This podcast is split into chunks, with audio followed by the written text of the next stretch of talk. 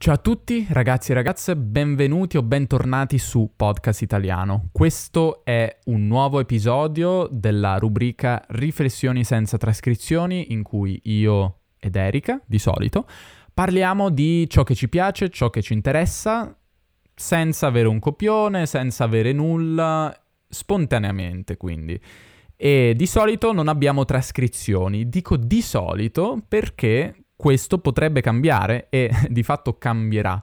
Perché ho deciso di iniziare a commissionare a qualcuno la scrittura delle trascrizioni. E ho deciso di farlo perché da un lato so che ci sono persone che non capiscono tutto e che vorrebbero avere le trascrizioni di questi episodi. E so anche che, mm, che è utile per me perché eh, il mio obiettivo è rendere podcast italiano qualcosa di sostenibile economicamente, quindi qualcosa che effettivamente può essere logico fare anche come lavoro. Tra l'altro sarà anche questo l'argomento dell'episodio di oggi. Quindi se vi può interessare, sul podcast Italiano Club è appena comparsa una nuova categoria. Eh, finora c'erano tre categorie, ovvero tre somme che potevate decidere di pagare ogni mese in cambio di varie ricompense. E adesso è comparsa una nuova categoria, ovvero il Club d'Oro, che vi permette di avere tutte le ricompense che, avevano, che hanno gli altri club, più anche le trascrizioni delle riflessioni senza trascrizioni, ovviamente di quelle nuove, non di quelle vecchie. E l'idea, eh, il nostro obiettivo è quello di fare due episodi di riflessioni senza trascrizioni al mese.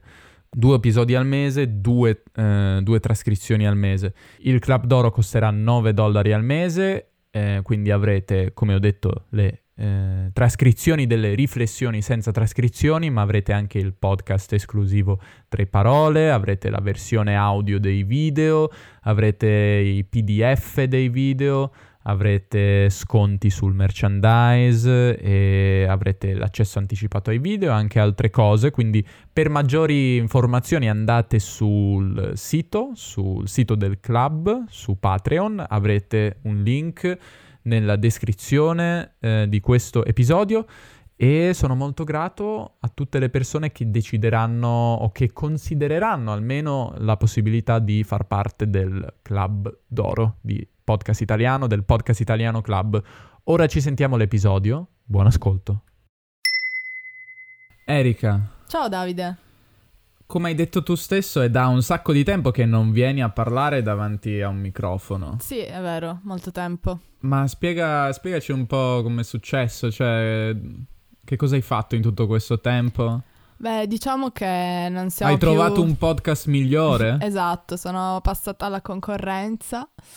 Eh, no, in realtà non ci siamo più visti molto per registrare perché ultimamente sono molto occupata perché ho iniziato a lavorare. Wow. Eh sì, questa, questa parola mistica, lavoro, ne ho trovato uno apparentemente e, e, quindi diciamo che tutto il giorno sono occupata con quello in settimana e non mi resta molto tempo per incontrarci e registrare delle cose. Beh, comunque tu sei anche contenta se hai una scusa per non venire qua, dato sì. che, che comunque non ti è mai piaciuto farlo. no, infatti mi sento molto meglio ora. Mi sento liberata da questo obbligo. Ok, ora è tutto chiaro. E come mm, in realtà l'argomento dell'episodio era un po', eh, la, diciamo, la vita da lavoratore dipendente mm-hmm. contro la vita da eh, lavoratore indipendente o libero professionista. Esatto, quale tu ti definisci? Quale io cerco di fare mh, mm, con eh, difficoltà, però è l'inizio di un, di un, cammino. Però volevo prima chiederti le tue sensazioni, mm. nel senso... È una tappa importante, una tappa, un momento importante della vita di una persona iniziare a lavorare. Sì, assolutamente. Ma infatti è molto strano per me e devo ancora un po' abituarmi all'idea forse che, che sia vero e che sia una cosa seria. Perché alla fine io ho sempre avuto un po', beh, come tutti immagino, eh, un po' di ansia per il mio futuro, perché alla fine Mentre adesso non ce l'hai più. No, adesso per... è sparito. No, ne ho molta più di prima. Però... Però non so come dire, tutti alla fine dicono eh i giovani non trovano lavoro, c'è la disoccupazione al 200%, eh, i figli dei miei amici si sono laureati da 5 anni, ancora non hanno un posto, ancora non hanno trovato nulla. E alla fine senti queste cose, le- leggi le statistiche e comunque un po' ti preoccupi, no? Dici, boh, non lo so, con la mia laurea cosa, cosa posso fare? Cosa troverò? Troverò qualcosa che mi piace, eh, esatto. Anche... che mi paghino in, insomma in maniera decorosa e non sotto la soglia della decenza. Anche perché siamo onesti, non è una delle lauree più richieste. no, nostra. infatti. In generale, in generale in Italia, beh, non solo in Italia, ma forse qua ancora di più, le lauree umanistiche di materie umani- umanistiche, quindi eh, non so, la filosofia, le lingue, la storia sono meno richieste, sono richieste soprattutto le lauree STEM, che sarebbe scienza, tecnologia, matematica, ingegneria. Eh sì, però tu hai trovato lavoro in maniera inaspettata, direi. Sì, esatto. Più che altro il lavoro ha trovato me perché io non stavo cercando in maniera assidua in realtà, perché sia io che te che tu dobbiamo, non lo so, sia io che te. E quindi diciamo non c'era tutta questa fretta di trovare un lavoro. Certo mi sarebbe piaciuto perché avendo finito gli esami avevo comunque molto tempo libero a disposizione e, e quindi stavo dando un'occhiata ma non cercavo diciamo assiduamente. E poi invece appunto c'è stata questa occasione e ho deciso di, di coglierla al volo perché mi sembrava un'ottima occasione direi. Ma vuoi dire per chi lavori oppure vuoi tenerlo nel segreto? Beh, diciamo posso dire in generale che lavoro per un'azienda della provincia di Torino che è nata a Torino ehm, che si occupa di... Di podcast per stranieri che imparano l'italiano, ma potevi dirlo subito che ti ho assunta. Esatto, sono le dipendenze di Davide che non mi paga lo stipendio da anni. No, non è vero, eh, non lavoro per Davide, ma eh, davvero per un'azienda grande e vera. Eh, Esistente soprattutto. Esatto, lavora nel settore tessile, in particolare pantofoleria, quindi vuol dire ciabatte, quelle scarpe che vi mettete per stare in casa. Le pantofole. Pantofole, sì. Ma io non ho ancora capito, facciamo un attimo una parentesi. Qual è la differenza tra ciabatta e pantofola?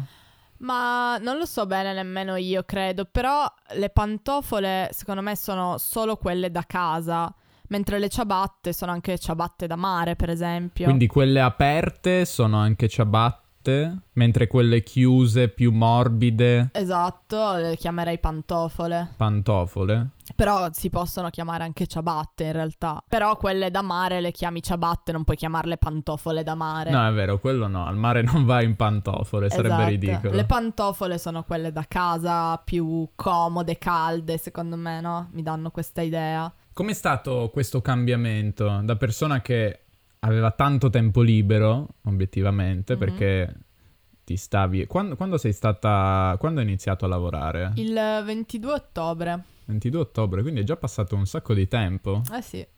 22 ottobre. Tu prima del 22 ottobre cosa facevi? Scrivevi la tua tesi, come sì, faccio anche io? Scrivevo la tesi, in realtà stavo anche studiando per un concorso, se ti ricordi. Ah sì, un concorso. A cui non ho più partecipato perché non ho avuto più il tempo di studiare. Ovviamente il tempo libero che mi rimane lo dedico alla tesi.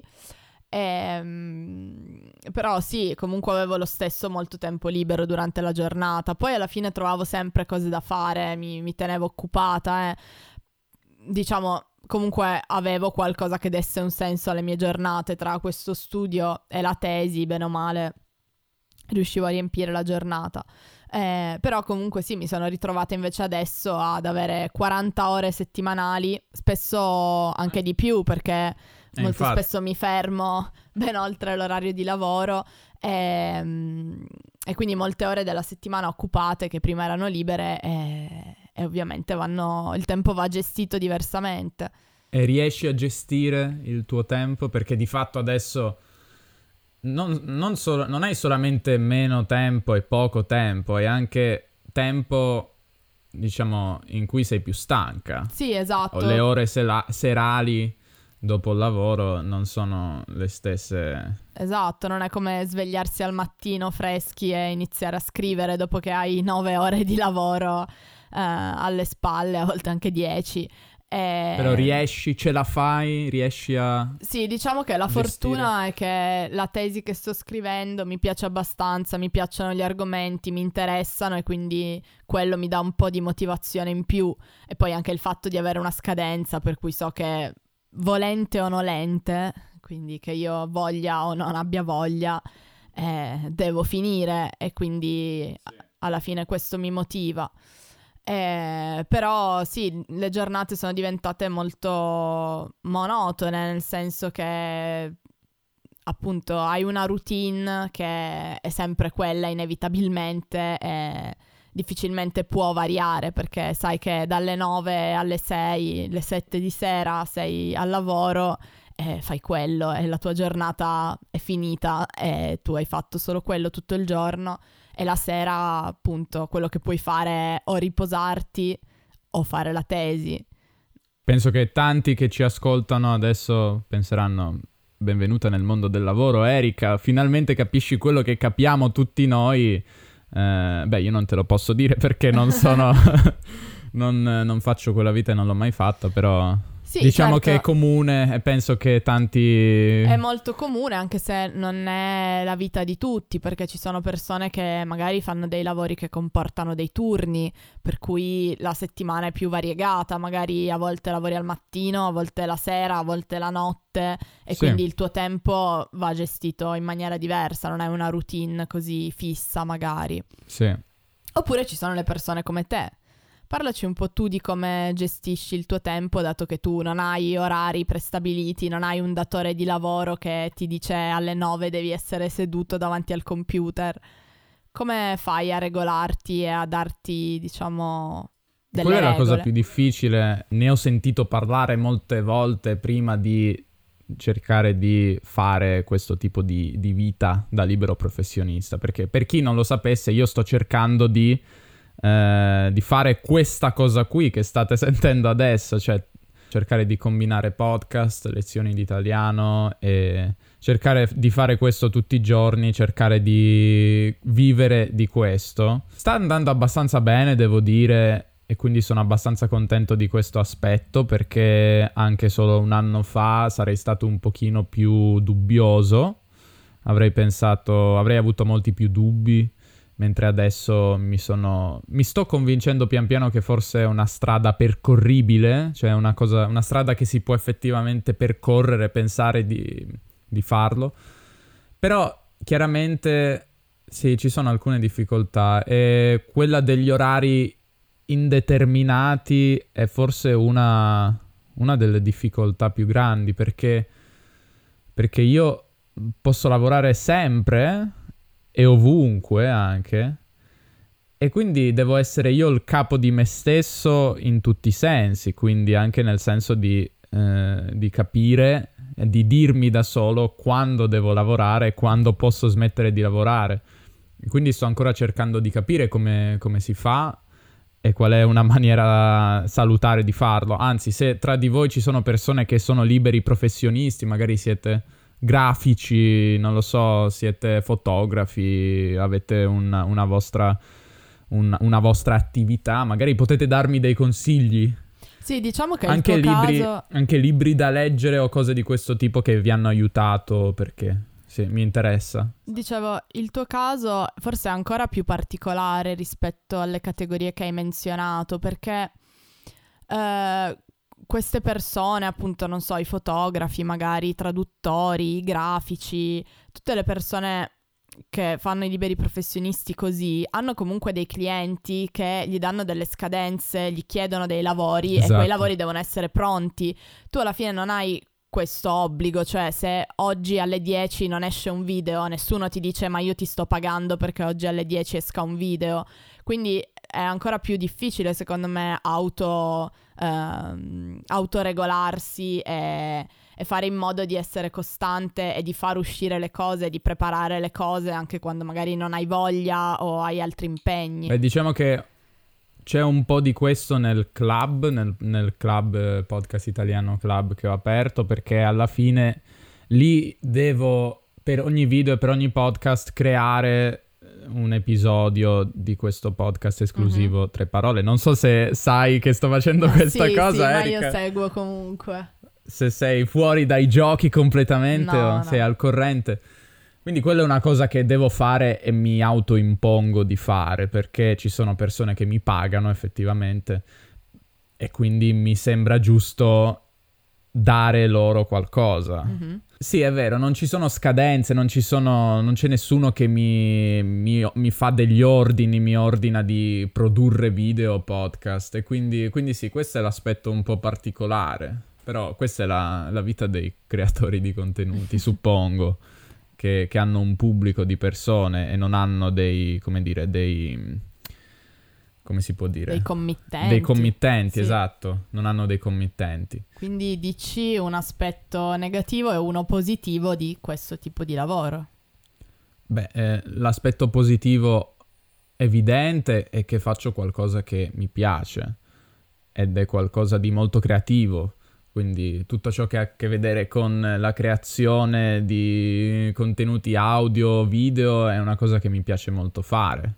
L'aspetto negativo gli aspetti negativi Uh, beh, uno te l'ho già detto, gli orari sono, possono essere tutto il giorno, possono, diciamo che, diciamo che questa attività può, come dire, uh, prendere il sopravvento su qualsiasi cosa fai, ma mi sono anche reso conto che anche a livello mentale penso sempre al podcast tutto il tempo, tutto il giorno penso sempre a, ai video che voglio fare, ai, agli episodi che voglio registrare. Quindi forse questo è un lato negativo, non lo so. Mm. Cioè, da un lato dimostra che è una cosa che mi piace fare ed è una passione, ma dall'altro lato mi fa capire che... È difficile staccarsi. È, diffic- è, difficile non pensarci. Mm. Poi non escludo che questo possa anche succedere a chi lavora, chi è dipendente, perché anche chi è dipendente può pensare a un problema anche quando è tornato a casa, no? Hai avuto modo di sì, verificare se... Sì, assolutamente, direi che quella è, è, la parte più difficile perché appunto, come dicevo, lavori 8 ore al giorno, 9, 10 ore al giorno e poi quando torni a casa, se la giornata è stata pesante, se è stato difficile il tuo cervello comunque torna inevitabilmente sempre alle cose che sono successe, a quello che magari hai sbagliato, a quello che non hai fatto bene, oppure pensi, ah sì, c'è questo problema, sì, domani dobbiamo vedere come risolverlo, ma come posso fare? Fammi iniziare a pensare a qualcosa. E quindi è molto difficile staccarsi veramente ed è una cosa che devo ancora imparare a fare perché altrimenti davvero il lavoro diventa tutta la tua vita e e secondo me non è giusto. Leggevo qualche giorno fa un articolo, non mi ricordo su cosa, che parlava dei millennials e diceva proprio che la differenza tra le persone nate tra gli anni 80 e i 2000, quindi la differenza tra noi e i nostri genitori, per esempio, è che... Millennials, quindi già anni 80?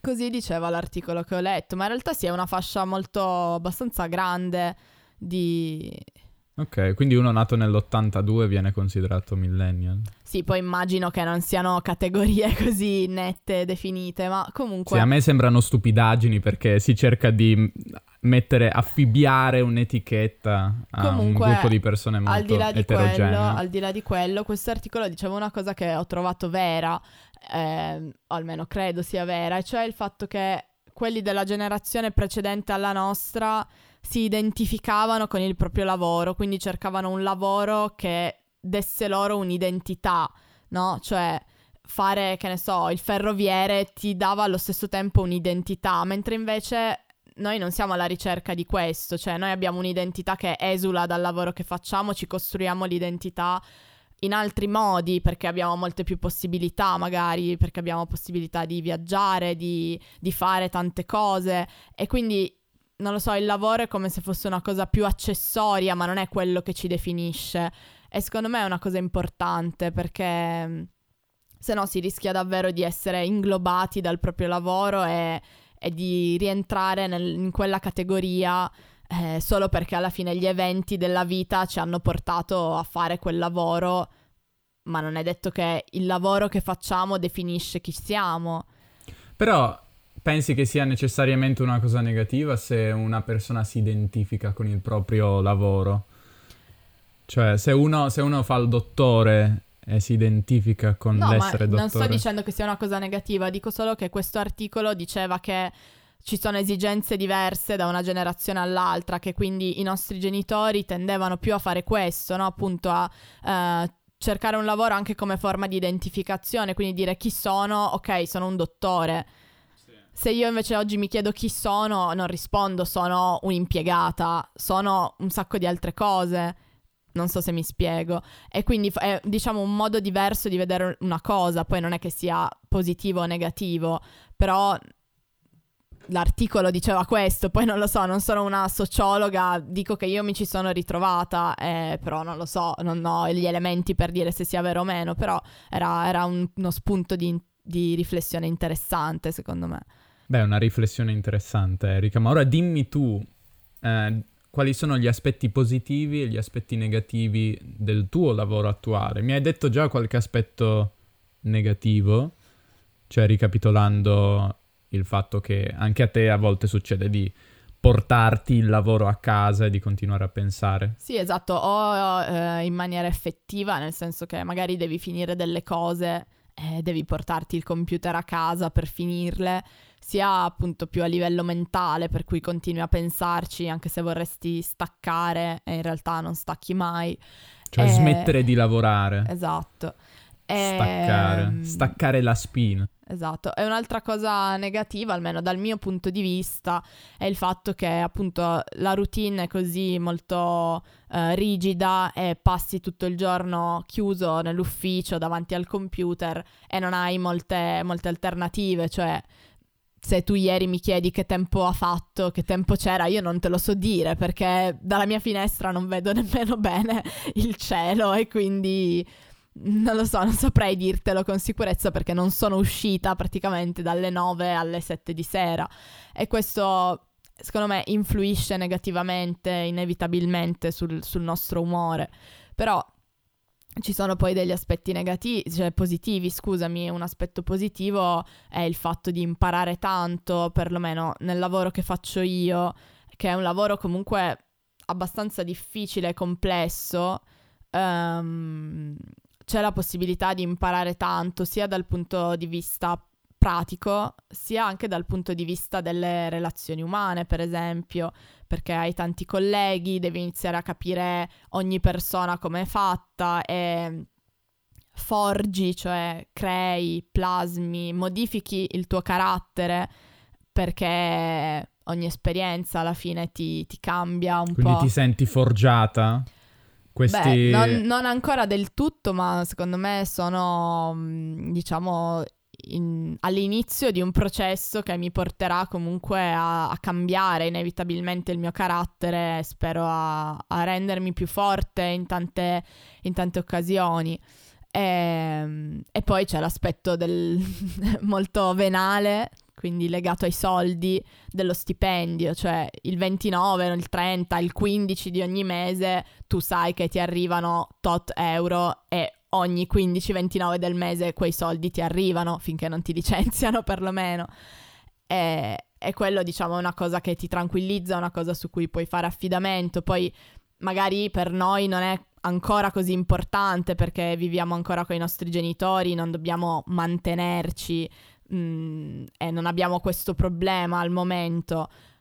Però pensa per una persona che invece vive da solo, che magari non è fortunato come noi, non ha le nostre possibilità, è molto importante sapere che se devi pagare l'affitto tutti i mesi, il 15 del mese, ti arrivano, non lo so, 1000 euro sullo stipendio e l'affitto puoi sì, pagarlo. Certo.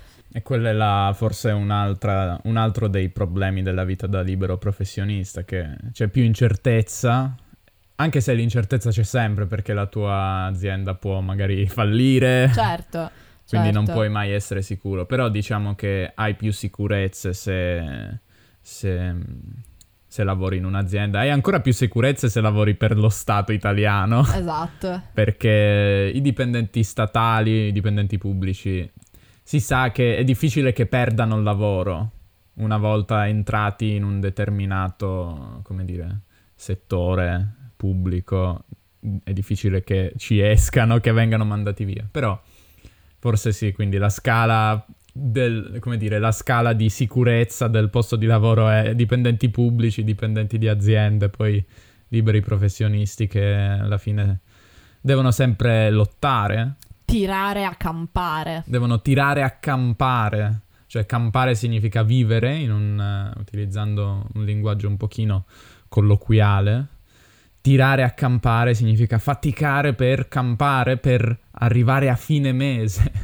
Esatto. Non lo so, vediamo, vediamo come andrà per entrambi. Però se avete dei consigli da darci, noi siamo, siamo, in ascolto. Esatto, alla fine noi siamo entrambi giovani e quindi con poca esperienza del mondo del lavoro è sempre importante sentire i consigli di chi ne sa di più e magari ha cose sagge da dire. Per il resto non lo so, complimenti per essere stata assunta. Erika. Grazie. Io grazie. mi ricordo ancora quando, quando facevamo quel QA su YouTube, ti ricordi, qualche mese fa? Sì eh, parlavamo della difficoltà dei giovani di trovare lavoro e qualcuno nei commenti ci diceva ma com'è possibile due giovani come voi, pieni di talento, che hanno timore, il timore di non combinare nulla nella vita, di non lavorare. Quindi vedi Erika, solo qualche mese fa era quest'estate, avresti pensato, di, avresti pensato che saresti andata incontro a enormi difficoltà solamente per trovare un lavoro. Esatto. Mentre alla fine il lavoro ha trovato te. Esatto. Poi magari le difficoltà saranno di altro tipo, magari saranno causate dal lavoro. No, però è vero, uno non deve mai dimenticarsi dove eri e dove sei arrivato e non devi dare per scontato la fortuna o comunque tutto quello che sei riuscito ad ottenere, a fare, cioè appunto non è che perché adesso hai un lavoro, ok, ti lamenti magari che questo non va bene, quello non va bene, però devi ricordarti che intanto hai un lavoro ed è una cosa importante. Sì, è, è ancora peggio di avere difficoltà lavorative non avere proprio un lavoro. Esatto, esatto. Non avere proprio un lavoro è la cosa peggiore che possa, possa esserci. E purtroppo, purtroppo in Italia ci sono tanti giovani che c'è questa categoria di, non so come si chiama, persone che né cercano lavoro né studiano, di fatto non fanno nulla, sono in questo limbo e vanno avanti, diciamo, galleggiano nella vita senza fare nulla. Ok, noi non siamo, non siamo così e penso che non ci piacerebbe No, essere in quello infatti. stato, faremmo di tutto per uscirne, uscire da questa situazione, però non è così facile. No, Quindi- infatti, infatti a volte eh, diciamo la verità forse è nel mezzo, no? In parte è colpa delle persone che magari non sono abbastanza intraprendenti, magari non hanno studiato abbastanza, sono stati pigri negli anni precedenti e magari non fanno nulla per rimediare a questa situazione, perché alla fine sono anche dell'idea che se sbagli in passato non vuol dire che la tua vita sia segnata per sempre, cioè si può sempre fare qualcosa, non lo so, cercare un corso, mh, fare qualsiasi cosa, una scuola serale per, per migliorarsi in questo senso. Dall'altra l'ambiente non è favorevole, cioè non è così semplice trovare lavoro, essere assunti e ottenere un contratto soddisfacente che...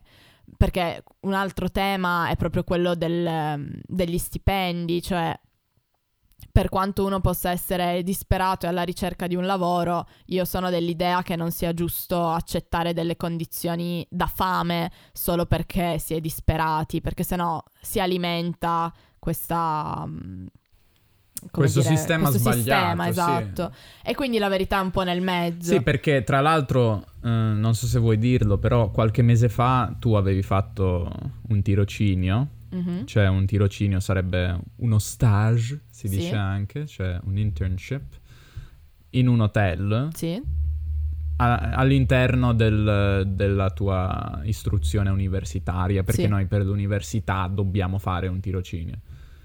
E poi tu volevi rimanere o eri interes- interessata a rimanere nel mondo degli hotel. sì mi, mi era piaciuto molto questo, questo tirocinio. Eh, Hai ricevuto una proposta, come hai detto prima, da fame. Sì, esatto. Perché quanto ti hanno, se vuoi dirlo, Sì, ma posso raccontarvelo più che altro perché è una cosa che, cioè, è la tendenza in questo momento in Italia. Cioè c'è questa cosa del tirocinio retribuito.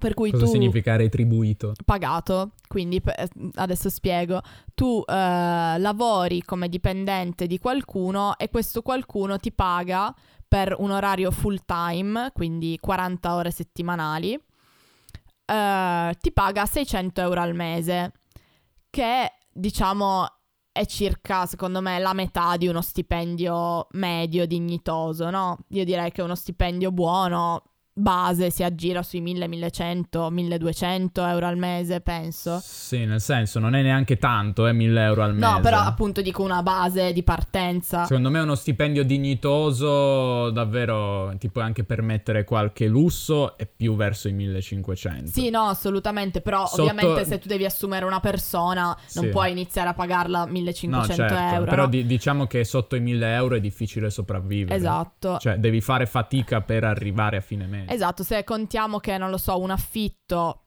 mettiamo una persona che vive da sola, per vivere da soli in affitto ci vorranno almeno qui a Torino un 300-400 euro. Sì, anche, minimo. anche 500. Quindi, forse. esatto, perciò se voi considerate uno stipendio di 600 euro al mese è impossibile sopravvivere, vivere da soli con uno stipendio così. È vero che questi tirocini durano sei mesi soltanto, quindi tu vieni pagato 600 euro al mese per massimo sei mesi, però poi non sai se verrai assunto o meno. E a me era stata fatta questa proposta e non sai a quali condizioni oltretutto. Cioè loro ti dicono intanto ti prendiamo, ti facciamo fare il tirocinio 600 euro al mese, che generalmente poi è finanziato dalla regione o da vari enti, quindi da quello che ho capito non è nemmeno il datore di lavoro che ti paga veramente. Infatti non è nemmeno un vero contratto, nel senso che ehm, non ci sono ferie, non credo ci siano... Diciamo, sarai tutelato dal punto di vista assicurativo e cose del genere, però non so, non hai giorni di malattia o cose del genere, credo. E comunque, eh, praticamente mi era stata fatta questa offerta di lavorare ehm, sette ore al giorno con un orario spezzato. Cioè diviso Esatto, perciò in lavorare... due pezzi. Esatto, per esempio dalle 8 alle... o dalle 9, mettiamo dalle 9 alle 2 e poi di nuovo il pomeriggio dalle 4 alle 7, per esempio. Quindi di fatto lavorare tutto il giorno con una grande pausa in mezzo in cui non avrei saputo cosa fare. Eh, questo per 6 giorni a settimana, quindi con un solo giorno di riposo, eh, dove generalmente invece i giorni di riposo sono due per tutti, più o meno sabato e domenica, se fai 8 ore al giorno. E mm, anche la domenica, quindi eh, questo giorno di riposo poteva essere, non lo so, il lunedì per esempio, e non per forza la domenica. Quindi tu avevi un solo giorno a settimana, lavoravi tutto il giorno gli altri giorni e ricevevi uno stipendio di 600 euro al mese con una pausa in cui non sapevi bene cosa fare, quindi se a- avessi dovuto tornare a casa avrei speso un sacco di soldi di benzina eh, oppure avrei dovuto mangiare fuori, quindi Altri soldi, Altri soldi, altre insomma. spese. diciamo che era una proposta Indecente. un po' indecente e che comunque io avevo valutato e questo è il fatto, no? Quindi ehm, alla fine a me non sembrava così male. Poi le altre persone intorno a me mi hanno fatto ragionare, mi hanno detto guarda che non è che devi accettare qualsiasi condizione solo perché è la prima proposta che ricevi. Valuta bene e se è una cosa da fame devi dire di no. E infatti alla fine avevo detto di no perché non era una cosa fattibile, non era una cosa giusta. Sì. Bisogna anche avere una certa dignità e di amor proprio Esatto. e non farsi trattare da schiavi. Esatto, perché fondamentalmente chiedendoti di lavorare non 8 ore al giorno, ma 7, recuperavano altre 5 ore, per cui un'altra giornata di lavoro in questo modo e quindi tu avevi un solo giorno di pausa. Sì. Quindi la morale della favola è va bene che sarà anche difficile trovare lavoro e tutto, però non bisogna abbassarsi a fare cose che non sono giuste, Esatto. moralmente giuste. Quindi brava Erika. Alla fine ognuno di noi deve pensare che vale qualcosa, cioè il nostro valore non è zero e quindi è giusto che veniamo pagati. Esatto, poi tu hai una valiamo. laurea, stai per ottenerne una seconda, cioè varranno qualcosa queste lauree, avranno un significato. No, esatto. Non è che puoi venire pagata come se fossi, diciamo, una persona che ha finito le scuole medie e basta, cioè sono quasi due lauree. No, esatto, è, è questo il, tema, è questo il punto. Quindi sì, comunque come dicevi, fateci, dateci dei consigli, fateci sapere le vostre esperienze, diteci com'è la situazione del lavoro nel vostro paese. Sì. E ho una richiesta per te, Davide. Cosa? Ho paura. Visto che prima hai menzionato il verbo campare, tu sai che c'è un famoso scioglilingua che contiene questo, questo, um, questa parola. Vuoi dircelo?